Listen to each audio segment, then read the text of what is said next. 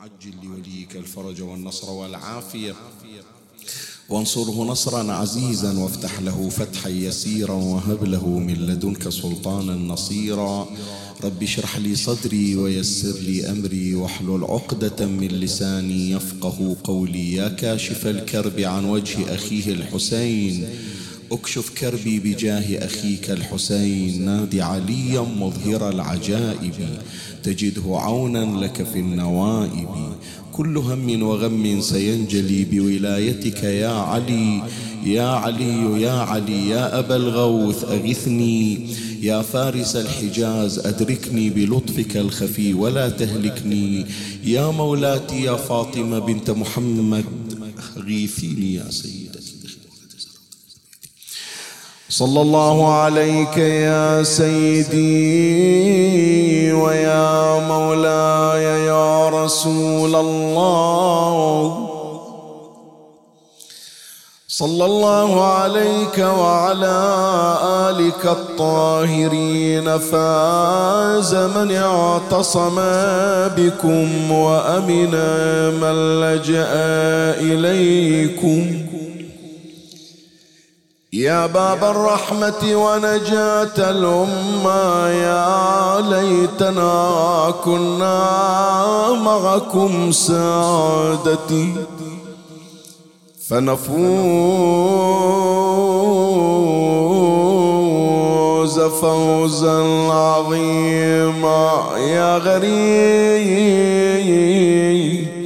يا مظلوم كربلاء فاطم لو خلت الحسين مجدلا. أفاطم لو خلت الحسين مجدلا وقد مات عطشانا. بشط فراتي. إذا للطمت الخد فاطم عنده.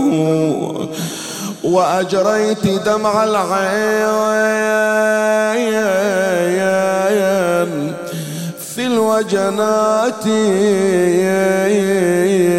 يا فاطم قومي يا ابنة الخير والدبي. هي نجوم سماوات بعرض فلا يا يا يا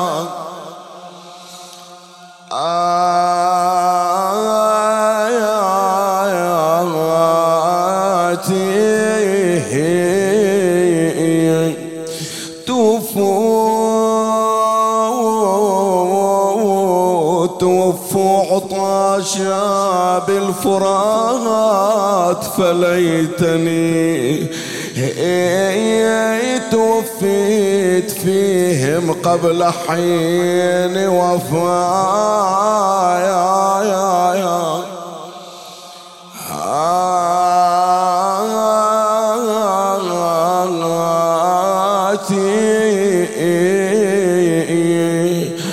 ونادت على الولدان ويا جملة الحور. يا الحور قوم الروح وادي كربلا نزور نزور الذي ظلوا على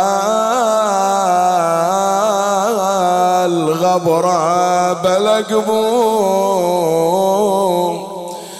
جثة أبو السجاد بالغبرة رمية. وويلا جنة المأوى لجل روحها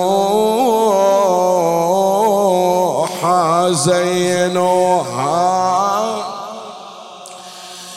اليوم بتجيكم جنايز والتقوها.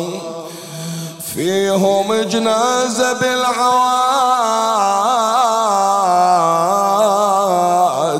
رضضا ما ظنت إلا رضضت الأعوجي اقرا وياي ارفع صوتك جبريل وين أجسادهم؟ دلني عليه قالها يا زهرة ما تقدري تنظري ليش كلهم بلي يا عروس وحزني الروس شالوها بروس السمهري.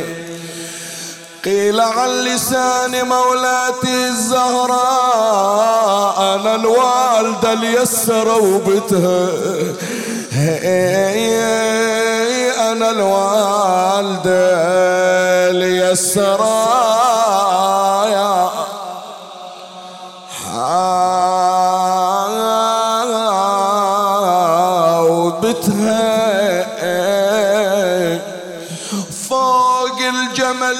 تبكي شفتها تعاتب أخوها وسمعتها تعاتب أخوها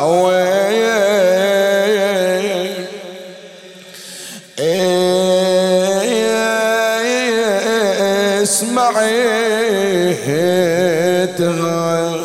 شمس شو سمعتي مولاتي؟ تقول يا حسين زينب من عفتها مجالس بني امي دخلت أنا مجالس بني امي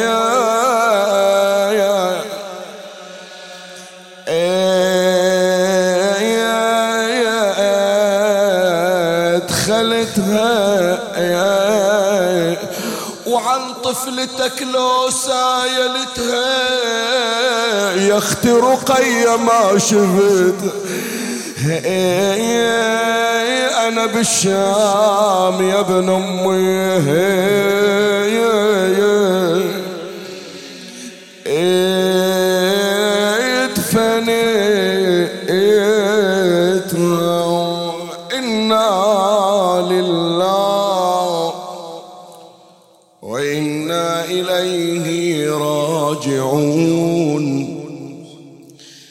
أعوذ بالله من الشيطان الرجيم.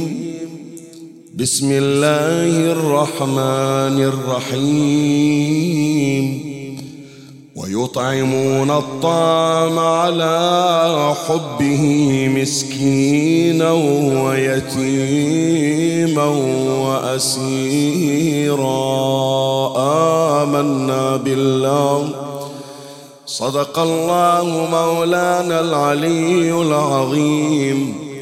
لروح مولاتنا الزهراء فاطمة عليها السلام بأعلى الأصوات ثلاثا الصلوات.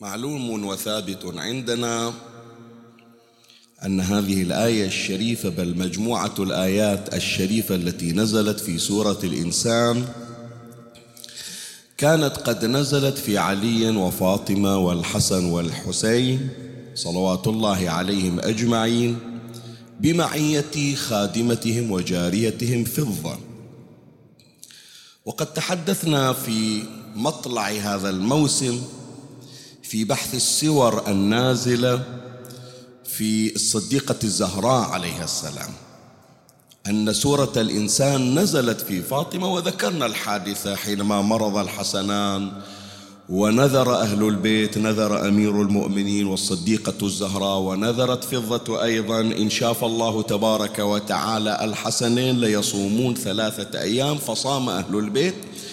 وفي هذه الثلاثة أيام كانوا يتصدقون بطعامهم على مسكين ويتيم وأسير ويبيتون جياعا حتى أنزل الله تبارك وتعالى سورة الإنسان وهذه الآيات في بيان مقامات أهل البيت ومقام فضة خادمتهم. بس نلاحظ يا إخواني الصيغ التي استخدمها القرآن الكريم مو صيغ فردية.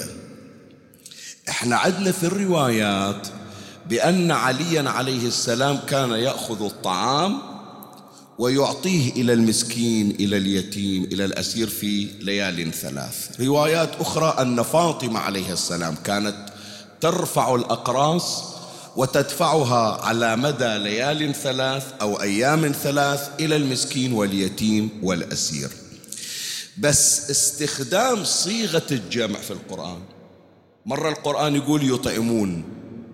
مرة القرآن يقول يوفون مرة القرآن يقول يخافون. دائما يستخدم خطاب جمعي يعني على لسان علي وفاطمة والحسن والحسين وفضة معهم أيضا.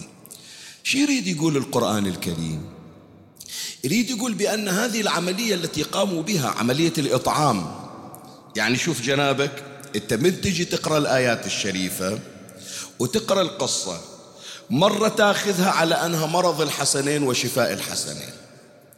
مرة تاخذها على النذر. مرة تاخذها لا وهو اللي أخذ القرآن الإطعام يعني توخر قضية مرض الحسنين وتوخر قضية بأن مولاتي فاطمة عليها السلام كانت تعمل في المنزل وتطحن بالرحى وتعجن وتقوم بتجهيز الطعام بنفسها هذه كلها مباحث وكلها مواضيع تستفاد من عندها. بس إذا وخرنا هذا كله منها مثلا قضية أن أهل البيت آنذاك ما كان عندهم شيء.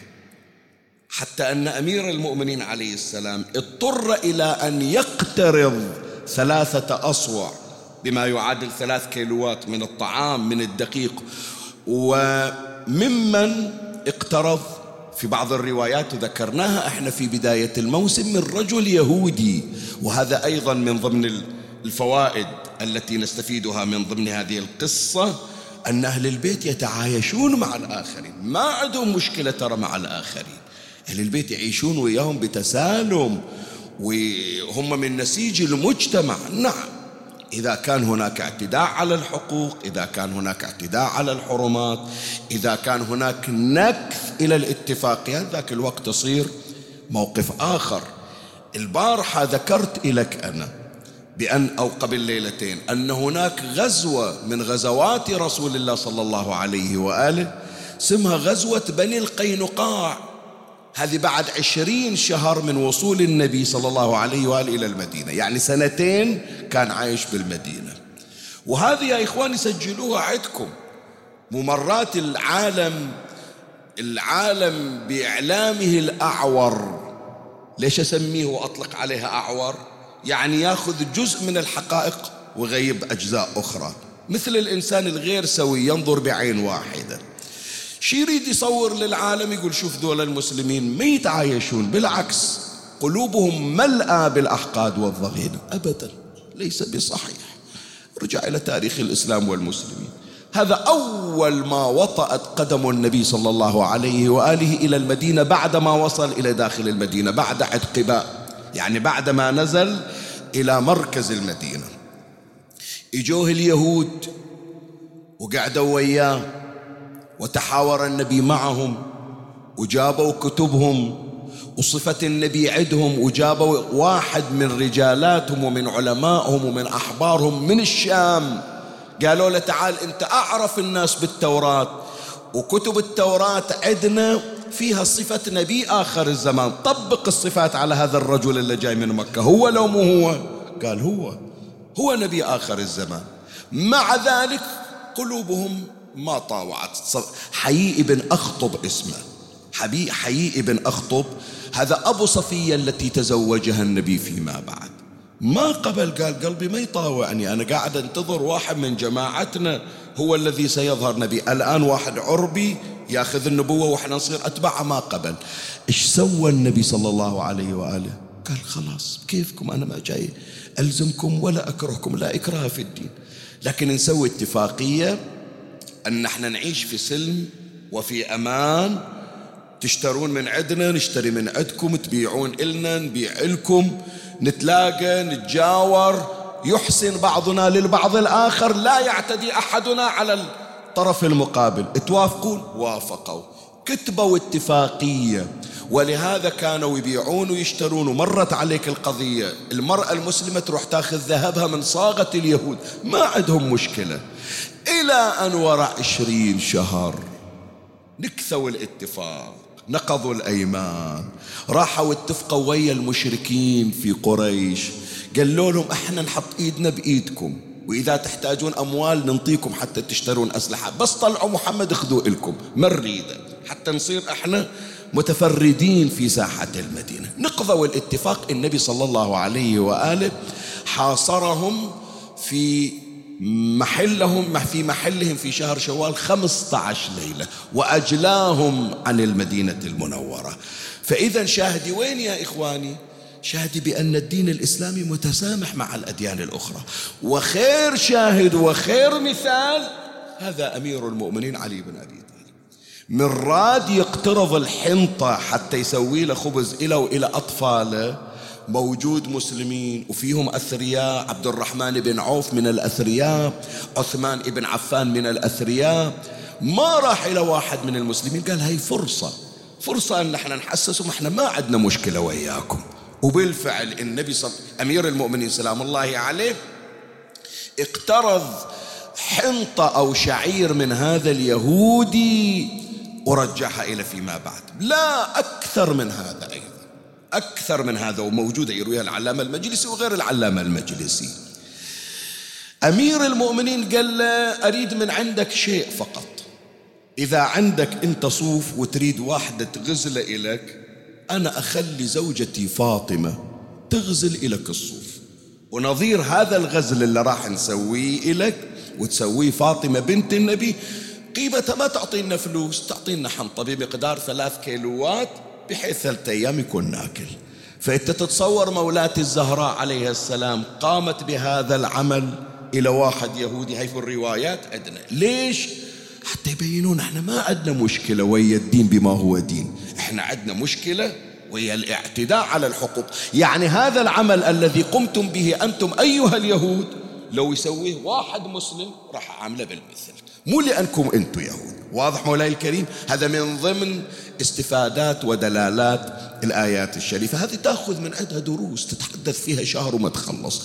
واحدة من الاستفادات عبارة ويطعمون الطعام على حبه مسكينا ويتيما وأسيرا أن هناك تربية قرآنية قام بها أهل البيت بأجمعين. هذا اللي نعبر عنه العبادة الأسرية. هذا راح نحكي عنه إن شاء الله في نهاية المطاف في آخر البحث. الواحد من عندنا يا إخواني يمكن عنده بعض الأمور يرى بأنها بينه وبين الله عز وجل. شلون؟ يعني أنا أريد أصلي صلاة الليل. أستيقظ قبل مقدار ساعة إلا ربع من أذان الفجر أروح أسبغ الوضوء. وأجي إلى الغرفة وأسد الباب علي وأصلي. يمكن حتى ما أزعج زوجتي. ولا أروح أدق الباب على أولادي وبناتي قعدوا صلوا صلاة الليل. لا. يمكن أشوف أنه أنا مخاطب أني أوعيهم إلى صلاة الفجر. لكن صلاة الليل لا هذا أمر شخصي. مو صحيح؟ البعض يقول أحب أقرأ قرآن. قبل لا أنام أقرأ قرآن. أحب مثلا آخذ وضوء قبل لا آوي إلى الفراش. أحب أسبح تسبيحة الزهراء كما ورد في الآداب والسنن أنه قبل النوم تسبح بتسبيحة الصديقة الزهراء. تكتب من المسبحين ويقيك كثير من المكاره والأسواق. ما أقول إلى بناتي يلا بابا قبل لا تنامون اخذوا وضوء سبحوا تسبيحة الزهراء ويلا على فراشكم. لا هذا أعتبرها بأنها حرية شخصية. تمام لولا؟ نعم. أخاف أن الله يوبخني. ليش أذن الفجر أولادك وبناتك نايمين ما قعدتهم ما وعيتهم؟ أروح أقول لهم ليش مثلا شهر رمضان تشوف ابنك فاطر؟ ما تقول فتقول له صوم شهر رمضان. صحيح لو لا ليش مثلا يجي وقت الصلاة قاعدين يطالعون التلفزيون؟ أقول لهم صليتوا لو ما صليتوا. في الواجبات المستحبات ما أتصور نفسي ملزم. بينما التربية الفاطمية يا إخواني تقول لا. التربية الفاطمية بأن العبادات مشروع جماعي مشروع أسري. من تصلي مولاة الزهراء عليها السلام صلاة الليل الحسن يمها يصلي. ما مر عليك؟ تصلي صلاة الليل يقول لها أمه ما رأيتك دعوت لنفسك بشيء؟ قالت يا بني الجار ثم الدار. زين بشرفك إحنا من تمر علينا الرواية. هل نفترض بأن الإمام الحسن ينام عن صلاة الليل؟ شو تقولون؟ أكو احتمال أن الإمام الحسن ما يصلي صلاة الليل؟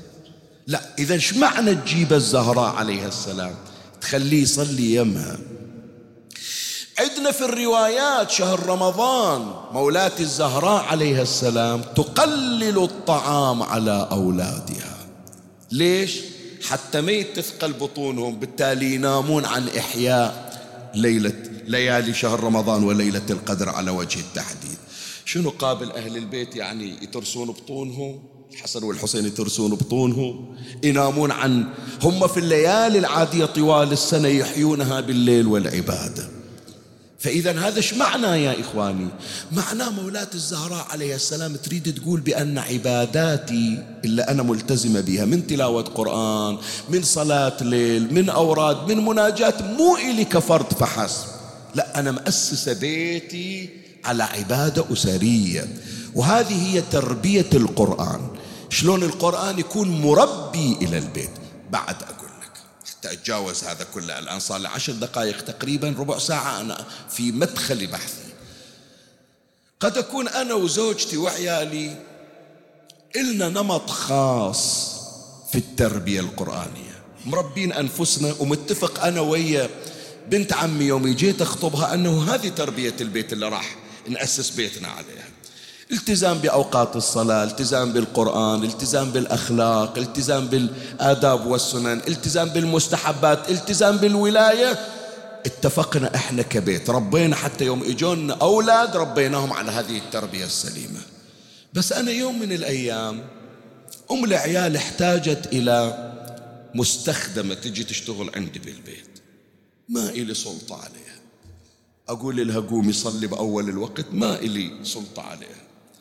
أقول لها مثلا هذه الأيام أيام حداد عندنا أيام عاشوراء ما إلي سلطة عليها أقول إحنا عندنا طابع عام في البيت طابع العفة والشرف وطابع الحجاب. فتمشين بيناتنا مثلا أنت متهاونة في الحجاب ما إلي سلطة عليها أقول إحنا البيت تربى على قراءة القرآن ما عندنا صوت غناء في البيت. ما عندنا صوت منكرات في البيت. هي بكيفها من تخلص شغلها تدخل الغرفة وتسد الباب وتخلي الصوت على كيفها. ما إلي سلطة عليها. تمام لولا؟ مو هالشكل البعض في البيوت يقول ما إلي حق ما إلي حق شيخنا. أنا إلي حق تشتغل عندي. لا يا إخواني أنا اللي يهمني قبل هذا ماعون الطعام أو هذه الهدوم اللي راح تغسلها يهمني هذه التربية اللي أسست بيتي عليها. إلا اتفقت أنا ومرتي يوم اللي إجا الشيخ يعقد علينا اللي حاطين مشروع مستقبلي إلى أولادنا وأحفادنا اللي أتمنى ورا سبعين سنة من موتي أطلع من قبري أشوف أحفادي وأصباطي على التربية اللي أسست عليها آبائهم وجدتهم. تاليها تيجي واحدة تنزل عندي مقدار سنة عقد عملها تخرب بيتي كله تخرب أولادي وبناتي تاليها البيت اللي كان عامر بذكر الله وذكر أهل البيت. وكان بالتزامنا الخير والبركات تجيه والله مبارك برزقنا. تصرفاته السلبية باكر. ينحرم الرزق ويتقتر عليه وتصير عنصر إفساد. شو استفدت من غل هالثوب اللي غسلته؟ شو استفدت من ماعون الطباخ اللي طبخته إذا أفسدت أولادي وبناتي؟ صحيح لو لا؟ بينما القرآن شوف شو يقول وهذا إن شاء الله أوفق مو في هذه السلسلة في غيرها من نجي إلى قصة فضة خاتمة الزهرة. فضة أدرجها الله مع أهل البيت. اقرأ بالتفاسير قرينا وما يحتاج أعيد لك ويطعمون الطعام واحدة من المعنيين بصيغة الجمع مني فضة خادمة الزهرة. فوقاهم الله سيئات هذه من ضمن المعنيين. من ضمن الذين هم مجاورين لأهل البيت في منازلهم في الجنة فضة ربتها فاطمة الزهراء بتربية القرآن. فصارت إلى أن ماتت لا تنطق إلا بالقرآن الكريم. إن شاء الله في غير موضع راح أجيب قصة فضة. شلون كل ما يسائلونها تجاوب بالقرآن بآيات القرآن. من وين؟ واحدة هي من الهند جاية. أنا ذاكر في محاضرات سابقة اللي يتابعون. أن فضة أصلها من الهند بعضهم يقولون من نوبة من أطراف مصر يعني من جنوب مصر عند أسوان عند منطقة نوبة في الحدود بين مصر والسودان. بعضهم يقول حبشية من إفريقيا. إحنا هم نجيب مستخدمات عندنا بالمنازل أثيوبيات أو حبشيات. وهي تقول حبشية ليش ما نقلنا إلها تجربة فضة؟ وخليها خليناها تنقل صورة صورة الإيمان والالتزام في السنة اللي عاشتها ويانا فإذا يا إخواني من بعد هذا كله أتمنى أن أكون قد وفقت في أن أوصل لكم هذه الرسالة. رسالة التربية القرآنية المنزلية. القرآن من يقول ويطعمون الطعام يعني مو فقط فاطمة ولا فقط علي كل أهل البيت الفاطمي يعملون بشكل جماعي ليتقربوا إلى الله ولتكون تربيتهم تربية قرآنية فهم مثال القرآن. من هذا المنطلق بحثي لهذه الليلة الحلقة الثامنة من سلسلة فاطمة والقرآن بعنوان بيت السيدة فاطمة الزهراء عليها السلام والتربية القرآنية. أنا جبت لك مثال واحد وراح أتي على هذا المثال في نهاية البحث.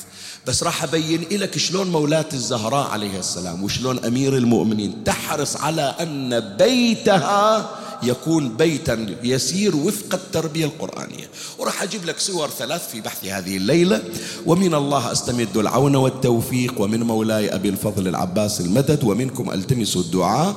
وثلاثا بأعلى الأصوات صلوا على محمد وآل محمد.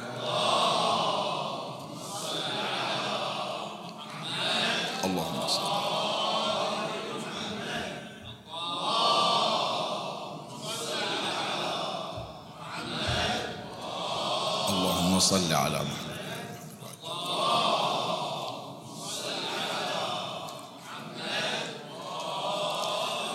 مولاي الكريم أنت حيثما كنت اسمعني وفرغ لي قلبك وأعرني سمعك وأقبل علي بكلك. بحث هذه الليلة بعنوان بيت السيدة فاطمة الزهراء عليها السلام والتربية القرآنية. وراح نبين صور من التربية القرآنية التي طبقتها الصديقة الزهراء عليه السلام في بيتها على أبنائها وعلى أفراد أسرتها. أما الصورة الأولى ثقافة السلام في المنزل. وهذا إحنا بحاجة يا إخواني أنه دائما مجالسنا تأكد عليه. إحنا عدنا ولله الحمد وهذه من نعم الله من نعم الله علينا. شيء عندنا في الروايات يسمونه إفشاء السلام. مر عليك المصطلح لو لا؟ إفشاء السلام. إفشاء يعني شنو إفشاء؟ إحنا عندنا شيء يسمونه إفشاء السر. واحد يحكي ويا واحد سر. ما يريد يطلع يروح هذا الطرف المقابل يخبر الآخرين يجي ورا يوم يومين وإذا السر اللي بينهم انتشر. يقولون أفشى السر. أفشى السر يعني شنو؟ يعني أذاعه نشره. الإفشاء المذموم إفشاء السر في قبالة أكو إفشاء إيجابي ممدوح. أنت لا تفشي الأسرار لكن إفشي السلام. شنو يعني إفشي السلام؟ يعني وين ما تروح سلم على الآخرين.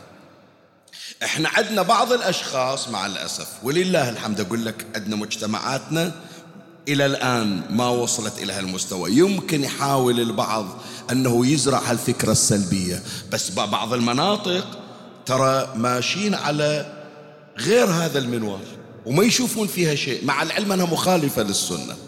شلون؟ ببعض المناطق تسلم عليه يقول ليش تسلم عليه؟ أصلا يوخر عنه من يسلم يقول هذا حتما ما إجا سلم إلا إيه إلا يريد فلوس أو يريد حاجة.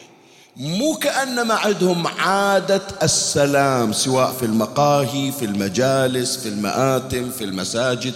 فلهذا شوف مجتمعاتنا اللي نحكي عنها. من واحد يمشي في الطريق أو يدخل حسينية أو يطب مسجد أو يطب ديوان أو حتى مقهى ويسلم ويرى بأن السلام واجب ورد السلام واجب. ما يقول السلام مستحب لا واجب. لو ما أسلم الناس راح تعيبني. فليشكر الله على هذه النعمة. هذا اللي نعبر عنه إفشاء السلام. شنو إفشاء السلام؟ يعني الكبير يسلم على الصغير. الماشي يسلم على الواقف الراكب يسلم على الجالس وهكذا الفرد يسلم على الجماعة أسلم على الما عرفة والما عرفة. وهذه يا إخواني إفشاء السلام خصلة من خصال نبينا محمد صلى الله عليه وآله.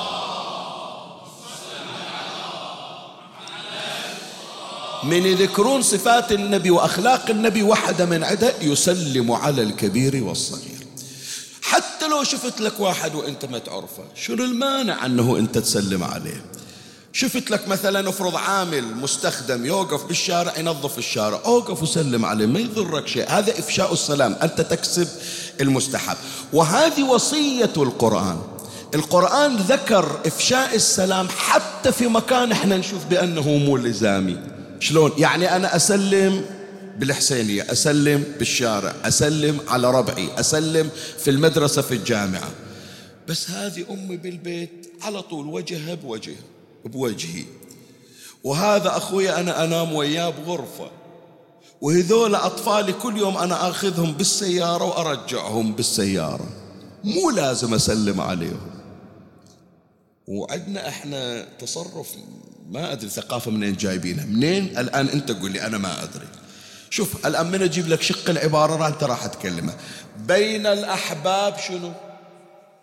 ها أنتم كملتوا وين جبتونها تسقط الآداب هذه سؤال أسأل. أنا المفترض الآداب أول ما أطبقها وأتبرمج عليها غير ويا أحبابي؟ لو لا. فالمفترض بأن بين الأحباب تسمو الآداب أو تظهر الآداب. ما تسقط؟ لأنه إذا تأدبت ويا أبويا ويا أمي ويا زوجتي ويا أولادي ويا إخواني ويا أصدقائي ويا جيراني طبيعي هذه التربية راح أنقلها إلى العالم الخارجي. الناس من تشوف تربيتي معهم يقولون هذا متربي صح في بيتهم وبين أحبابه. زين؟ وأصلا إذا شافوا واحد سيء الأدب سيء الخلق يقولون هذا إذا كان ويانا إحنا نغرب هالشكل. الله يعين أهله. مو يقولون الله يعين أهله صحيح لو لا. ليش قالوا الله يعين أهله عليه؟ يقول لك المفترض ويا أهله يمارس هالآداب. بس إذا هذه آدابه ويا الغريب إذا القريب يعاني من عنده أكثر من عنده زين القرآن إجا ربان. على أن السلام اللي تشوفه بالشارع بالعمل بالسوق بكل مكان أول ما يبتدئ تدري في وين؟ ببيتك. تعود لسانك على السلام في المنزل راح تشوف لسانك طواعية ما تعرف. حتى لو غيرك ما رضى يسلم عليك ما رد عليك السلام غلط طبعا من عنده. ما تعرف إلا السلم ليش؟ ثقافة صار سلوك عندك. هذا ما ذكره القرآن الكريم. الآية 61 من سورة النور. فإذا دخلتم بيوتا فسلموا على أنفسكم تحية من عند الله مباركة طيبة. شي يريد يقول لك القرآن يقول لك أنت أيها المؤمن تعاطى السلام في بيتك. زي شيخنا من الصبح أسلم وتالي خلاص انتهت. سلمت عليك الصبح أنا؟ اليوم بعض أولادنا هالشكل. سلمت على أبوك؟ إيه الصبح يوم قبل لا أطلع أروح المدرسة مريت وسلمت عليه وحبيت رأسه وطلع. لا كل دخلة وطلعة. كل ما تشوف أمك كل ما تشوف أخوك يستملون شيخنا لا راح تشوفها الآن. شلون أن هناك خير موجود من تعاطي السلام في المنزل. الشيخ الطبرسي أعلى الله مقامه في مجمع البيان الجزء السابع صفحة 274 ركز هذه يهمني جدا. وإن شاء الله راح تكون علاج لكثير من الأمراض النفسية. منها العبارة هذه. ينقل رواية عن الإمام الصادق عليه السلام. قال شنو يعني فسلموا على أنفسكم؟ يعني أنا أقابل المراية وأقول السلام عليكم يا أنا شلون أسلم على نفسي؟ لا يشرحها الإمام. قال هو تسليم الرجل على أهل البيت حين يدخل ثم يردون عليه فهو سلامكم على أنفسكم. أنا من شفت مرتي سلام عليكم هي طالعة تخلص أشغال ومن إجت وفتحت باب الغرفة سلام عليكم. من أشوف ابني يقول لي سلام عليكم وأنا أقول له عليكم السلام. ترى هذا ما أقول أنا أسلم على مرتي ولا أسلم على أولادي ولا الولد يقول أسلم على أبوي. أنت تسلم على نفسك. أنت جاي تسلم على نفسك. ليش؟ خلي أبين لك هذا. تدري بأن هذه عطية من رب العالمين لو ما تدري؟ شوية ما يخالف. قبل لا أشرحها هذه أحتاج إلى فتح قوس حتى أتحدث عنها وأبتدئ هذين القوسين بالصلاة على محمد وآل محمد.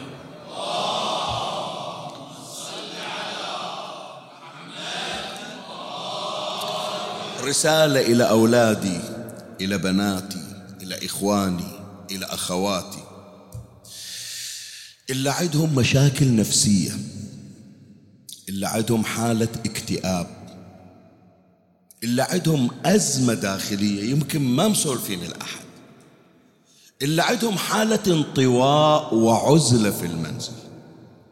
أبو البيت اللي شايل هموم هالديون شي يخلصها؟ المطالبات اللي علي راح يجي آخر الشهر يطالبوني منين أجيب له؟ تسايله زوجته شفيك ما يجاوبها. يقعد بس على السفرة ويا أولاده بابا شفيك ما يحكي الأزمة النفسية اللي عنده اللي عندها عند الكبير عند الصغير كيف تحال؟ إلها أكثر من طرق. واحدة من الطرق افشي السلام في البيت. من تدخل غرفة وتطلع قل سلام عليكم. ليش شيخنا؟ أستملوا يستملون. لا أنت ما تعرف. ترى هذه هدية من الله. أنت لما تقول السلام عليكم ورد عليك شو يقول لك؟ عليكم السلام يعني شنو؟ يعني حالة الاضطراب والصراع في النفس أنزل الله على نفسك وروحك سلاما وطمأنينة فأنت هذه هدايا من الله. الله يقول لك أريد بيتك متروس سلام. ليش؟ حتى هذا الشحناء هذا التوتر هذا الانقباض هذا العراك هذه السوداوية الموجودة في البيت هذه الطاقة السلبية. أنا أروحها بالطاقة الإيجابية وهي السلام. جربوا يا إخواني أنا أطلب من عندكم يمكن صعبة في البداية أريد من عندكم هذا باكر عقب باكر يوم الخميس ويوم الجمعة. وراح تجي زوارة العين سموه يوم السلام. من واحد يطب المطبخ يطلع من المطبخ دائما يقول سلام عليكم. داخل الغرفة طالع من الغرفة يقول سلام عليكم. من أروح وأجي أسلم وأرد أنا السلام ونتعاطى السلام. شوف الحالة النفسية شلون راح تتغير. شوف الجو شلون راح يتغير. ضمها هذه ترى الآن راح أجيب لك نموذج راح نحتذي به. فالإمام الصادق عليه السلام يقول هذا السلام في البيت هدية من الله. الله يقول لك أعرف نفسك تعبانة أعرف قلبك متأذي. أنت تريد من عندي علاج أنا عاطنك الدواء. من يقولون لك عليكم السلام يعني دعوا لك الله يسلم نفسك الله يريح قلبك. الله ينزل عليك الطمأنينة والبركة. أنت ادعي لهم هم يدعون لك. فهذه واحدة من عندها. من أدخل على الأسرة وأتعاطى السلام فهي عطية من الله عز وجل. واحد اثنين لا مو بس هذا. الشيخ الطبرسي يقول مو بس هذا. إجيت أهل البيت طالعين. مرتي ماخذة العيال طالعة وياهم تشتري لهم. إجيت البيت ما أبي أحد. لين اجوا راح أسلم. لا. الإمام يقول لك من تفتح الباب؟ افرض الضويات مطفاية. أول ما تدخل البيت سلم. ليش؟ خلي أقرأ لك العبارة. الشيخ الطبرسي في نفس المصدر مجمع البيان الجزء السابع صفحة 274 قال إذا دخلت بيتا ليس فيه أحد فقل السلام علينا وعلى عباد الله الصالحين. واحدة من عندها الله يرقيك ما تصير مجرد عبد تصير من العباد الصلاح. ثانيا أنت تنزل رحمة من الله عليك. ثالثا البيت اللي تشوفه ترى مو خالي. البيت اللي تشوفه اللي ساكن فيه. وياك ناس ما تشوفهم وياك أشخاص ما تشوفهم. أشخاص يحبونك وهم الملائكة. لما تقرأ القرآن تحضر الملائكة. لما تقرأ دعاء تحضر الملائكة. لما تفتح لك اليوتيوب والتلفزيون وتخلي لك مجلس تعزية تحضر الملائكة. الملائكة من تستأنس بالمكان الظل فيه بعد. واحد يقول شيخنا من جايب أنت تقرأها بالقرآن. تنزل الملائكة والروح فيها بإذن ربهم من كل أمر. شو تسوي الملائكة؟ سلام هي حتى هذا ليلة القدر تنزل لك ملائكة خاصة تسلم عليك. انت نزل الملائكة طيلة أيام السنة. حتى لو نفسك منقبضة من تسلم عليك الملائكة ارتاح قلبك. فشوف البيت دائما. جربوا يا إخواني. واحد من يفتح الباب يسلم يقرأ آيات القرآن لو سورة الفاتحة. لو ما عنده شيء ثلاث مرات يرفع صوته بالصلاة على محمد وآل محمد.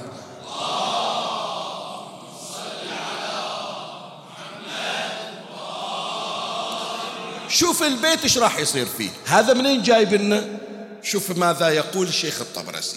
في نفس المصدر مجمع البيان الجزء السابع صفحة 274 خاف واحد يقول شيخ أسئلة أنت إيش جاي تريد تسوي ببيتنا بس رايحين جايين سلام عليكم سلام عليكم. شنو إحنا وين قاعدين؟ بسوق لو بشارع لا أنا أنقل لك ما هو موجود في التفاسير.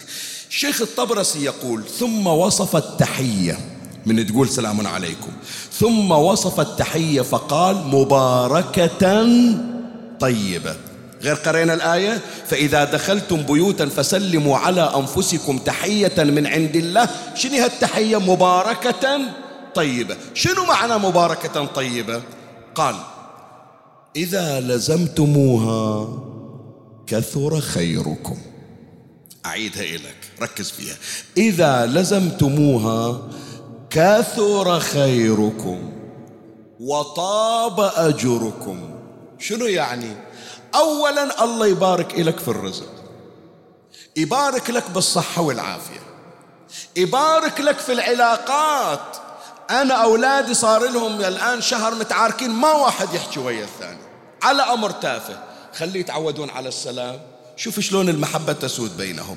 فإذا هناك بركة في الأرزاق. واحد اثنين. الإمام يقول أجركم طيب. شنو يعني أجركم طيب؟ مرة عندي ثواب لكن الثواب راح أحصله بالآخرة. ومرة عندي ثواب طيب أشوف أثره في الدنيا وفي الآخرة. من أطلع ما حد دائما أتعارك ويا الناس. لكن من صليت ركعتين ورا الصلاة في المسجد وطلعت أتلقى الناس محتاج شيء من زمان ما شفناك وحشتنا. شفت النفوس مالت إلي. ولهذا لما طيب الله أجور أهل البيت الله عطاهم شو يقول الإمام زين العابدين؟ أعطينا ستا وفضلنا بسبع. أعطينا العلم والحلم والسماحة والفصاحة والشجاعة. والسادسة شني والمحبة في قلوب المؤمنين. من وين حصلوا المحبة يا إخواني؟ من الناس تشوف حتى أعدائهم يحبونهم لأن أجور أهل البيت من يصلون فيها طيب يظهر أثر الثواب اللي يحصلونه. فإذا يا إخواني إفشاء السلام له بركات على المجتمع وعلى المنزل وعلى النفوس. خلنا نجي إلى الصديقة الزهراء. شو تقولون يا إخواني؟ تربية القرآن التسليم والسلام في البيت طبقته الزهراء لو ما طبقته؟ طبقته. كل أسبوع إحنا نجيب هذا التطبيق. كل أسبوع إحنا نجيب تطبيق الزهراء عليها السلام للثقافة والتربية القرآنية بإفشاء السلام في المنزل. وين؟ شوف أنت الآن راح تكمل عني. من أبدي بأول سطر أنت راح تكمل عني. قالت فاطمة عليها السلام فما كانت إلا ساعة وإذا بولدي الحسن عليه السلام قد أقبل وقال شنو؟ عفي عليك. السلام عليك يا أماه فقلت وعليك السلام يا قرة عيني وثمرة فؤادي. فقال لي يا أماه إني أشم عندك رائحة طيبة. كأنها رائحة جدي رسول الله. صلى الله عليه وآله. فقلت نعم إن جدك تحت الكساء فأقبل الحسن نحو الكساء وقال عفي عليك السلام عليك يا جدة. يا رسول الله أتأذن لي أن أدخل معك تحت الكساء؟ قال صلى الله عليه وآله وعليك السلام يا ولدي ويا صاحب حوضي. قد أذنت لك فدخل معه تحت الكساء.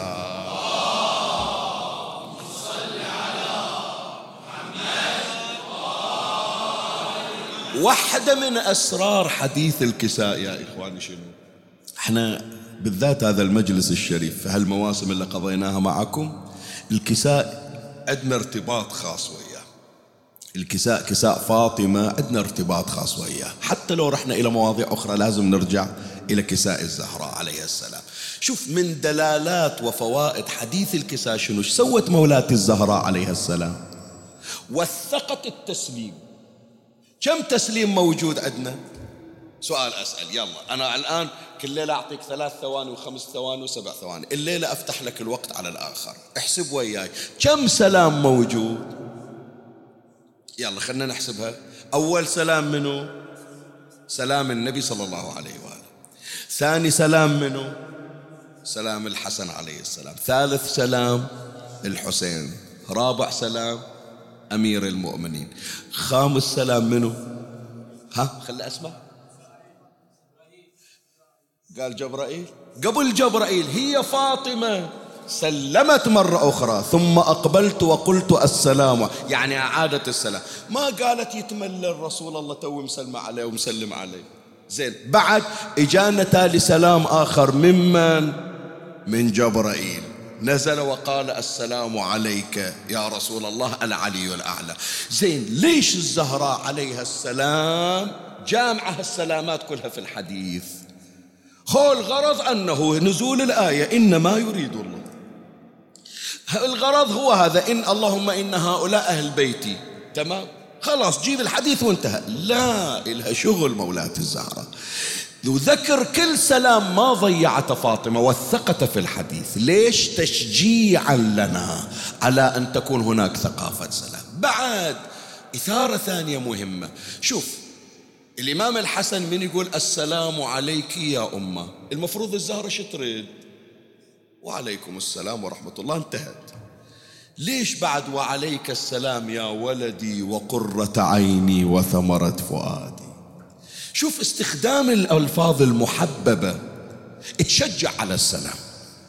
هي هذه فرصة يا إخواني لتعاطي المودة والمحبة. وهكذا تعلمنا الصديقة الزهراء عليه السلام. فالصورة الأولى من صور التربية القرآنية في البيت الفاطمي في بيت السيدة الزهراء عليه السلام تعاطي السلام في المنزل. الصورة الثانية الرحمة الزوجية المتبادلة بين الزوج والزوجة. وهذا ما أشار إليه القرآن الكريم في سورة الروم آية 21 ومن آياته أن خلق لكم من أنفسكم أزواجا لتسكنوا إليها وجعل بينكم مودة ورحمة. إن في ذلك لآيات لقوم يتفكرون. مودة وشنو؟ ورحمة. زين وجعل شنو؟ على الزوج تجاه الزوجة؟ على الزوجة تجاه الزوج؟ لو وجعل شنو؟ بينكم. يعني الزوج يرحم الزوجة والزوجة ترحم الزوج. تحتاج صفنة. تحتاج صفنة ووقفة. شقد مؤذي يا إخواني لما نشوف العالم الغربي؟ مرات يصير عنده تحضر أكثر من عندنا نسمع عن حالات انفصال وحالات طلاق في العالم الغربي.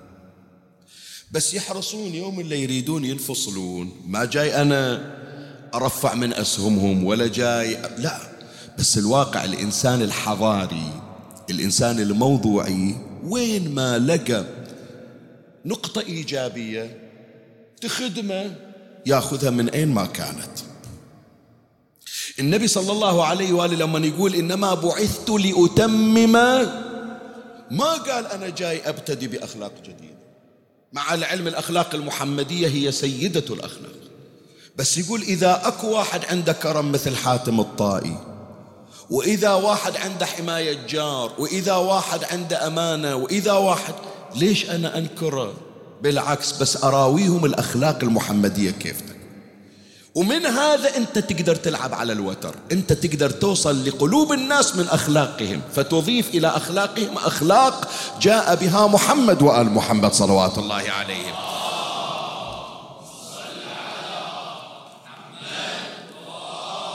فمن نشوف بعض النماذج في العالم الغربي يحرصون على أنه يوم يكون انفصال يكون انفصال متحضر. شلون؟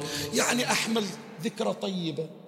أقول هذا يوم من الأيام عشت وياه مقدار سنتين ثلاث وجبت من عنده أولاد وما صار لنا توفيق أنه نواصل مشوار حياتنا. وهو يقول عشت وياها أجمل الأوقات بس أنا ما عرفت قيمتها بس أطلع بوجه أبيض.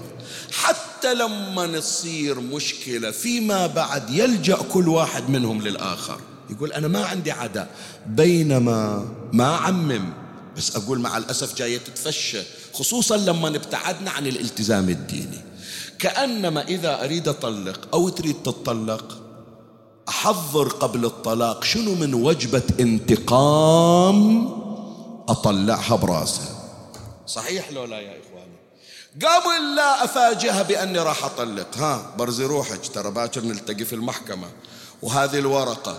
صرفت عليك هالقد وديتك هالقد مطعم اشتريت لك هالقد كذا سفرتك هالقد كذا كله ترجعينه. وهي تقول أعطيتك هالقد وكذا.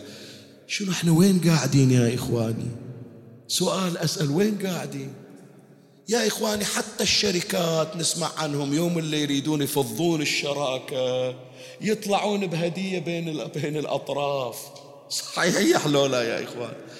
شركة واختلفوا الشركاء سووا حفل تكريم وحفل وداع ووثقوا يوم كذا وانتهت وإذا الشريك يسألون عن الشريك يقول هاكو روحوا إلى روحوا إلى فتح له شركة وكل واحد يدعو للثاني. وإحنا الشركة التي تأسست على حب الله وأهل البيت تنتهي بالتوسل بالشيطان. كل واحد أنت قلت على كتاب الله وسنة نبيه. كتاب الله يقول ولا تنسوا الفضل بينكم. ليش تالي يوم اللي أريد أطلع وأطلق وأنفصل؟ لا. على منهج الشيطان طلقت ليش؟ تعال شوف التربية القرآنية. طبعا هذا اللي نجيبه مو معنى هذا ديننا لا. ديننا طبقه أهل البيت عليهم السلام. ديننا طبقه بيت النور الذي تكون من النورين علي وفاطمة. هم مثال القرآن. شوف أول ما إجا علي للزهراء وإجت الزهراء لعلي. نظموا حياتهم وهم سادة النظام.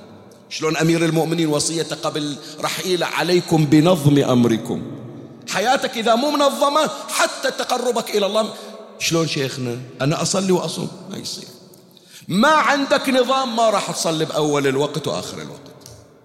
ما عندك نظام ما راح تضبط متى راح تصوم ومتى راح تفطر. نظم أمرك راح تتنظم صلاة ليلك وراح تنظم صلاتك الواجبة وراح يتنظم حجك وراح تصير عندك نفقة حتى تروح الحج.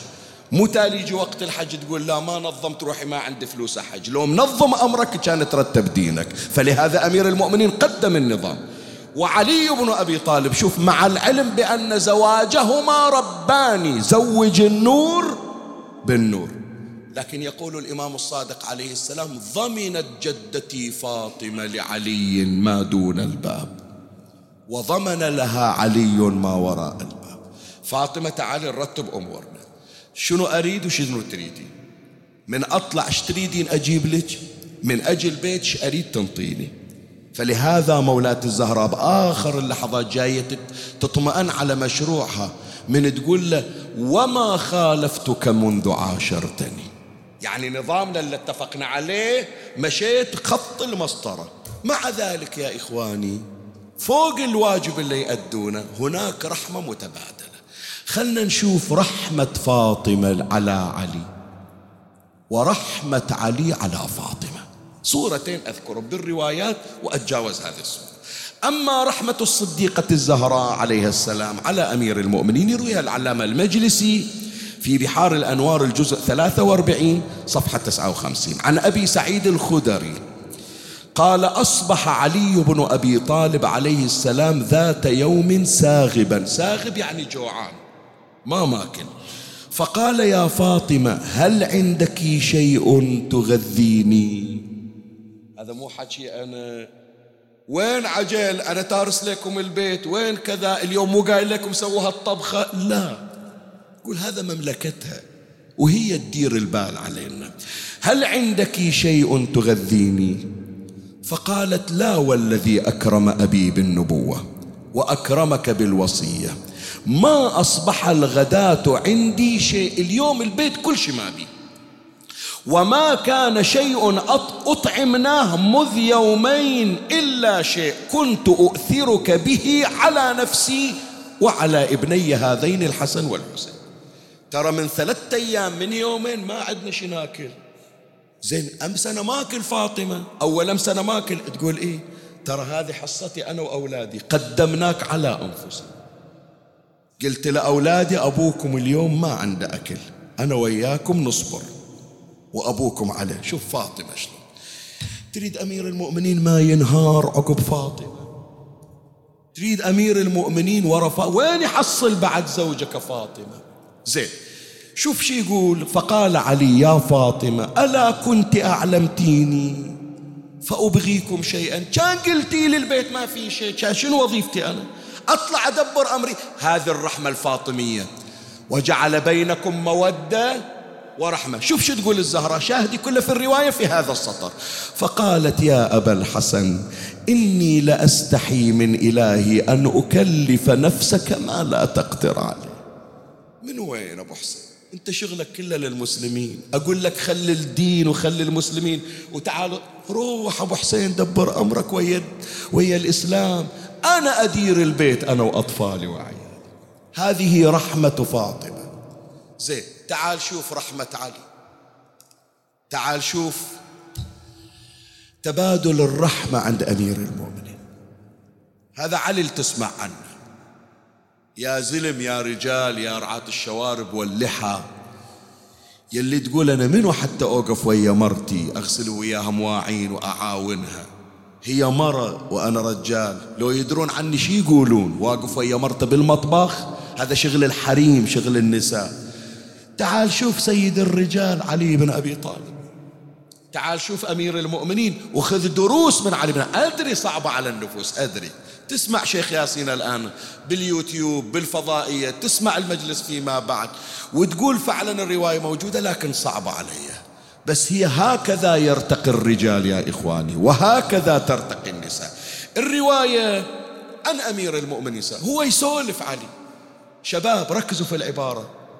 مرة واحد من يشتغل ببيته زوجته مرضت ويقول أنا راح أسوي الشغل. يستحي يقول بس لا تقولون لأب للناس بابا إذا رحت الروضة بابا إذا رحت المدرسة لا تقول أبوي يشتغل في البيت. تالي يستنقصوني. لا.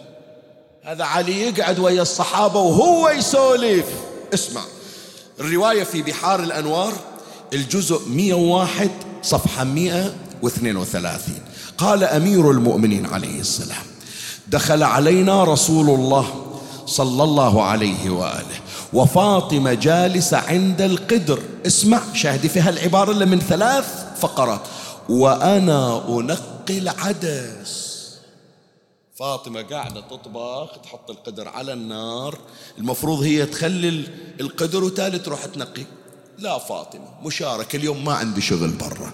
اليوم شغلي وياك. أنا وياك نشتغل. والنبي داخل وعلي يعين أهله. قال وأنا أنقي العدس. قال النبي قال لعلي يا أبا الحسن. قلت لبيك يا رسول الله. قال اسمع مني وما أقول إلا من أمر ربي. يعني هذا أنا الآن أحكي بس الله يقول. ما من رجل يعين امرأته في بيتها إلا كان له بكل شعرة على بدنه عبادة سنة. صيام نهارها وقيام ليلها. وأعطاه الله مثل ما وأعطاه الله من الثواب مثل ما أعطاه من الصابرين مثل ما أعطاه الصابرين. قاعد يشجعه ما قال لنا إلا قال عباب خيبر تالي صورتي راح تهتز. وما قال أنا برز الإيمان كله إلى الشرك كله تالي قاعد ينقي عدس. شي يقولون عن علي بن أبي طالب. بالعكس ما زاد علي إلا رجولة حينما كان مع فاطمة بهذا المستوى. وهذا الدرس اللي يعطينا. تدري يا إخواني؟ خلاص بعد الصورة الثانية انتهت. حتى أروح للصورة الثالثة بس أقرأ الرواية وأختم مجلسي. شفت هذه الرواية اللي قرأتها لك رواية تنقية العدس. العلامة المجلسي في بحار الأنوار الموسوعة 110 مجلدات. أضيف إليها أيضا مجلد رقم صفر مقدمة عن الكتاب. في الجزء 101 العلامة المجلسي أفرد باب باب يعني فصل. شو مسوينا؟ شو مسمينا؟ سماه فضل خدمة العيال. انت جنابك تقول شلون أنا أتقرب من الله؟ شلون تصير عندي أعمال تقربني إلى الله؟ شو أسوي من أعمال؟ هذا شهر رجب شو أسوي بي من أعمال؟ هذا شهر شعبان شو أسوي بي من أعمال؟ قسم من الأعمال. يوم الجمعة واحد من أعمال يوم الجمعة. خدمة العيال. وإلها فضل وأول رواية جايبها. هذه الرواية اللي قرأتها. مع العلم يا أحبتي هي الرواية ترى ماخذ منها جزء بسيط. روح اقرأ طول الرواية شوف الله شو يعطيك من تخدم أهلك ومن أهلك يخدمونك. الامرأة الكريمة اللي جايين يزرعون براسها انت مو متخرجة من أفضل الجامعات وعندك هذه الشهادة حتى تاليها تغسلين مواعين. هذا مو شغلك. وهذا اللي يقول انت مو تطلع وتكوي غترتك وتحط عقالك على صوب حتى تالي توقف ويا اهلك تنقي لهم إيش عليك من شيخ ياسين نقي عدس وما نقي عدس؟ هذا حكي منابر. لا عمي. هذا واقعا يا إخواني له فضل عند الله عز وجل وبه يسمو الرجال. تسمع إيش أقول لك لو لا وبه يسمو الرجال. انت رد علي الآن مو شيخ ياسين اللي يقرأ أريد أسمعها من عندك. سيد البشر منه هو؟ أبو القاسم محمد صلوا عليه بأعلى أصواتكم.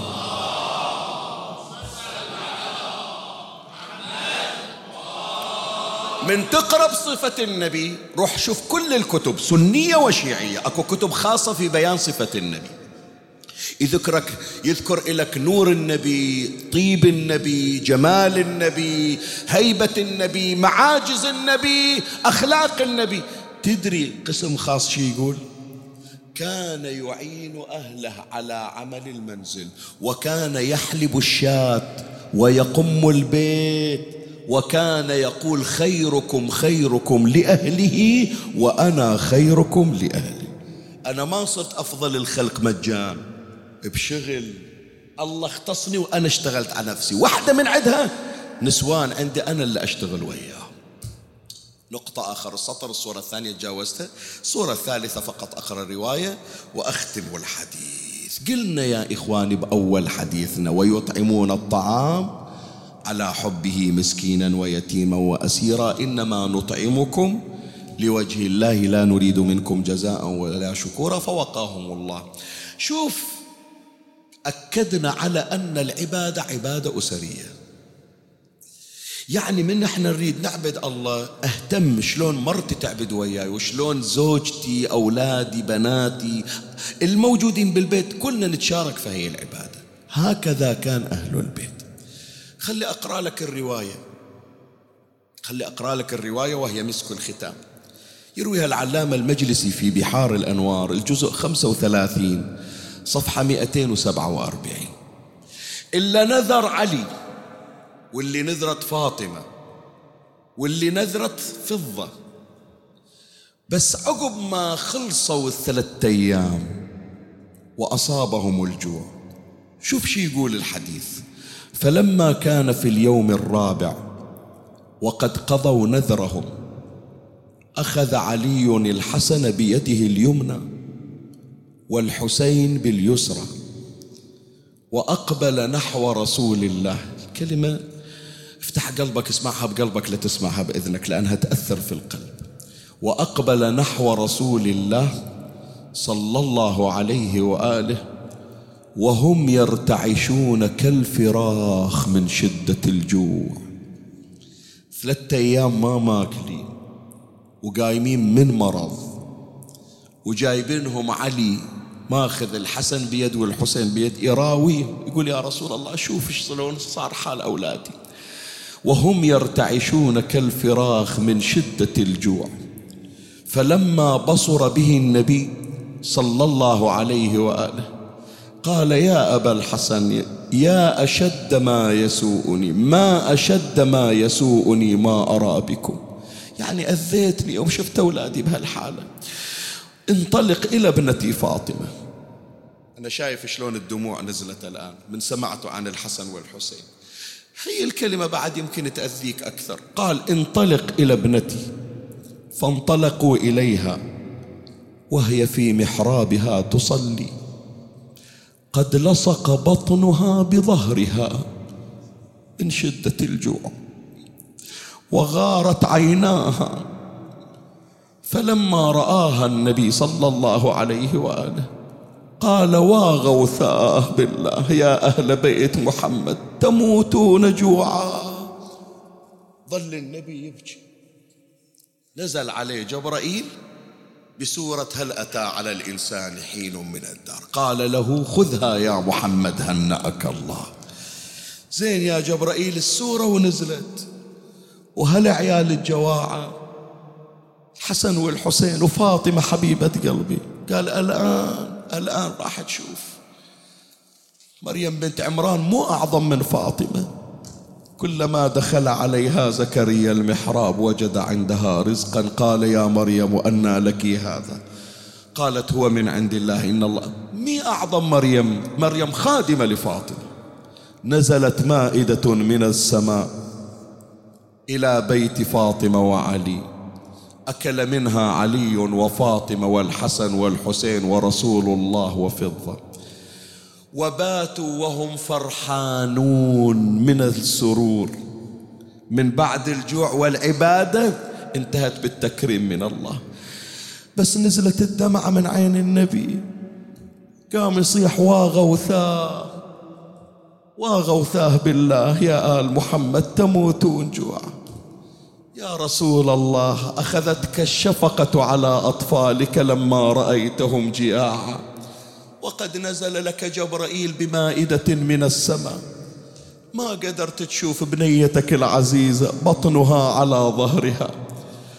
وما قدرت تشوف أطفال اثنين حسن وحسين وهما كالفراخ من شدة الجوع يرتعشان.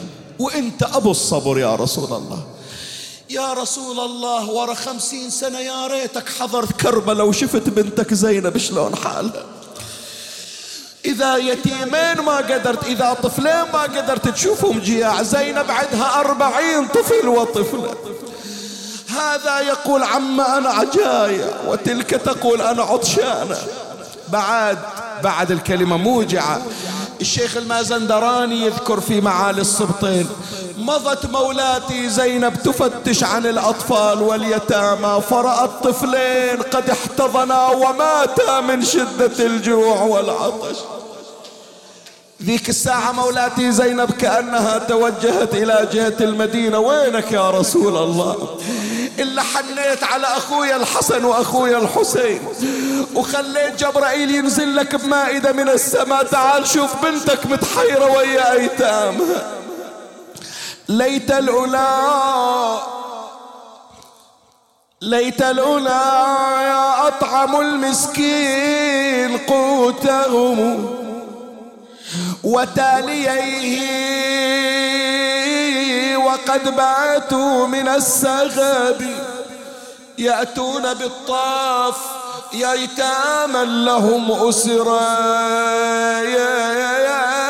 يستصرخون من الآباء كل أب. ودت الرسالة زينب. أريد أقراها على راحة. وخلك وياي وخلي أشوف الدمعة بعينك.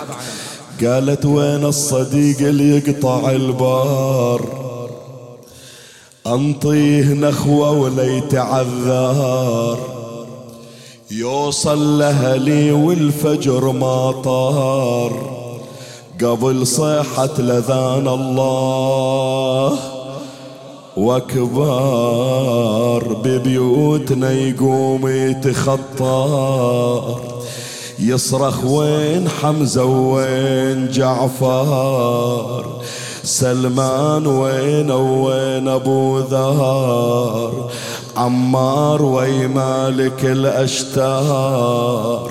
مقداد وين وين قنب؟ أريد البيت أنت تقرأه. مقداد وين وين قنبار؟ وينك يا داحبار آه فاتك الصوت أعيده إليك. وينك؟ وينك يا داحبار لا أعيد واصرخ حيدر بأعلى صوتك يحضر لك علي. وينك يا داحباب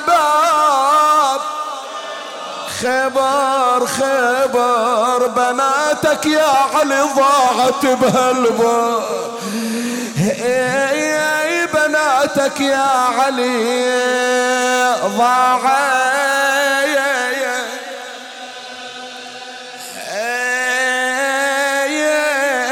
بهالبار قعدت زينب على التراب ليلة الحادي عشر توجهت إلى جهة النجف.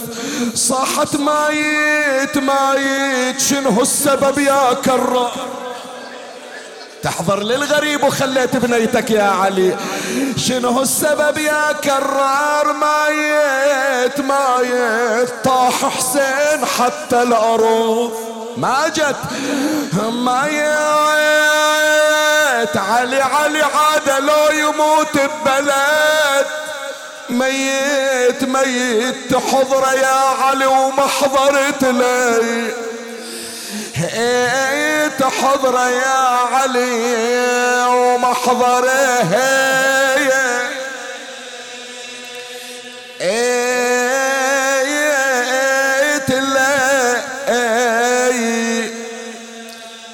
مودين إلنا من خارج البحرين خصوصا من العراق. قالوا وش ما تقرون يبقى الطور البحراني نشتاق إليه وخصوصا هذا النعي. يتذكرون ونتكم قبل ليلتين ثلاثة ويريدون يسمعونها. خلي العالم يسمع صوتك على الحسين. أمس المساء والنار آر ما خلت لنا خيار. صيوان ما ظل تلتجي بظلها لي تحفظ البيت انت اقراه أظلم علي الليل. أروح فدوى لاصواتكم ما عندي الايتام تتصارى. خبده زينب وين أخوك؟ شيخ العشير حسين ما حد شاف. مطروح وبجنب علي الأكبر جسام. شافت الليل مظلم الخيام محروقة. رقية يضربونها بالصوت. سكينة ضايعة بالبار. أبو فاضل يم المشرعة أقول أسكت حسين مقلوب على وجهه جثة بلا رأس. صاحت بفرض ضحوية فقدت قومي وهلي كني لابت فاطمة ولابت علي من العشيرة ما بقى واحد لي وانشتم لو أحكي فد حكايه إذا بيكم سادة لا يسمعون خاف أنزل واحد يعاتبني. ليش تحكي على عمتي هالحكاية؟ أنا ما واحد خيالي يشوفه تالي شافوني أهالي. ما خليتني أكمل.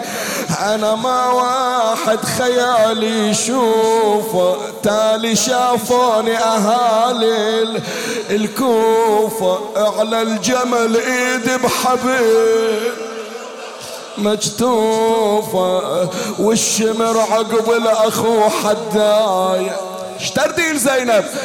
خذ يا ناعي معصبي وطر الفلا.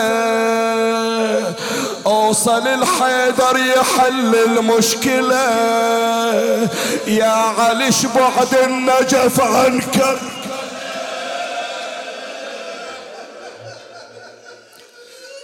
ومدت إلى نحو الغريين طرفها. ونادت أباها خير ماش وراكبي حيدر يا أبويا ما تجينا. وتشوفنا شلون نسبينا.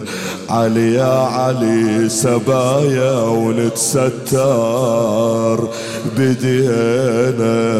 الناس تتفرج.